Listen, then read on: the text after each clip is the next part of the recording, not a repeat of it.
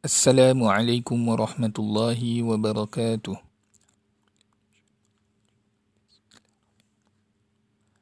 الحمد لله الغني الحميد وأشهد أن لا إله إلا الله وحده لا شريك له وهو على كل شيء شهيد. وأشهد أن سيدنا محمدا عبده ورسوله المبعوث بالرحمة والقول السديد. اللهم صل على سيدنا محمد وعلى آله وصحبه وسلم تسليما كثيرا أما بعد فيا عباد الله اتقوا الله حق تقاته ولا تموتن إلا وأنتم مسلمون Blessed Friday congregants, brothers and sisters in Islam, dear listeners. Let us together increase our taqwa in Allah subhanahu wa ta'ala by obeying all His commands and abstaining from all His prohibitions. May Allah subhanahu wa ta'ala grant us the strength to remain positive throughout our life journeys. Ameen. On this blessed day, let us observe some lessons from a verse in the Quran which not only discusses on trials and tribulations, but also reminds us to remain optimistic and positive. Allah subhanahu wa ta'ala mentioned in the Quran, أعوذ بالله من الشيطان الرجيم. الذين إذا أصابتهم مصيبة قالوا إنا لله وإنا إليه راجعون. صدق الله العظيم which means those who say when afflicted with a calamity we belong to God and to him we shall return Surah Al Baqarah, verse 156. My dear brothers and sisters, we are taught by our religion to recite Inna lillahi wa inna ilayhi raji'un when we are stricken by a calamity. One may wonder why are we encouraged to do so? The wisdom and secret are within the recitation itself. It means, Verily, we belong to Allah and to Allah we will return. Allah subhanahu wa ta'ala reminds us in the verse that we belong to Him, the Almighty. However, does Allah subhanahu wa ta'ala intentionally inflict harm to a person whose right to life ultimately belongs to Him? This is similar to some of us who have been granted ownership of different things in life, such as a house, a car, a family, and so on.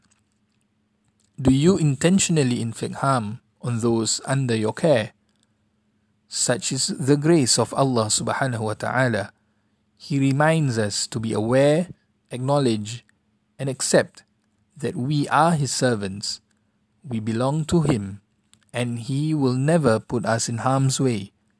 Hence, this blessed recitation of Inna lillahi wa inna ilayhi raji'un is a form of guidance for us to always have a positive mindset, especially in times of trouble and difficulty. Dear listeners, brothers and sisters in Islam, striving to develop a positive mindset and attitude can have a good impact in our lives. Firstly, positive person can accept any change with an open mind and heart. He is content with what Allah has decreed for him. He also believes that everything happens for a reason. Secondly, a positive person will show concern for others and strive to help those who are in need. Let us observe the hadith of Rasulullah sallallahu alaihi wasallam which means if anyone relieves a believer from one of the hardships of this worldly life, Allah subhanahu wa ta'ala will relieve him of one of his hardships in the day of resurrection. If anyone eases one's difficulty, Allah subhanahu wa ta'ala will ease his life in this world and the hereafter. Hadith reported by Imam Muslim.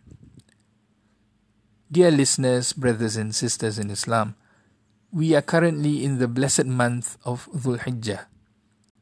Hence, let us increase our acts of worship towards Allah subhanahu wa ta'ala and hopefully through these acts, Allah subhanahu wa ta'ala will bless us with His mercy and relieve us from this test.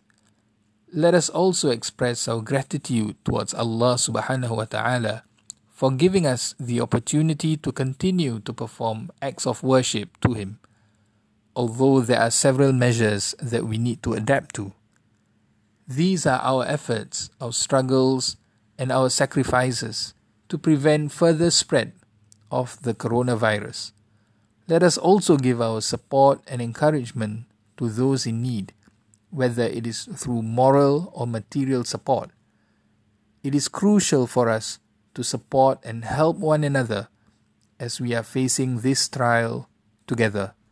May Allah subhanahu wa ta'ala bless us with hearts that are firm and constantly believe in His help. May Allah subhanahu wa ta'ala accept all our efforts.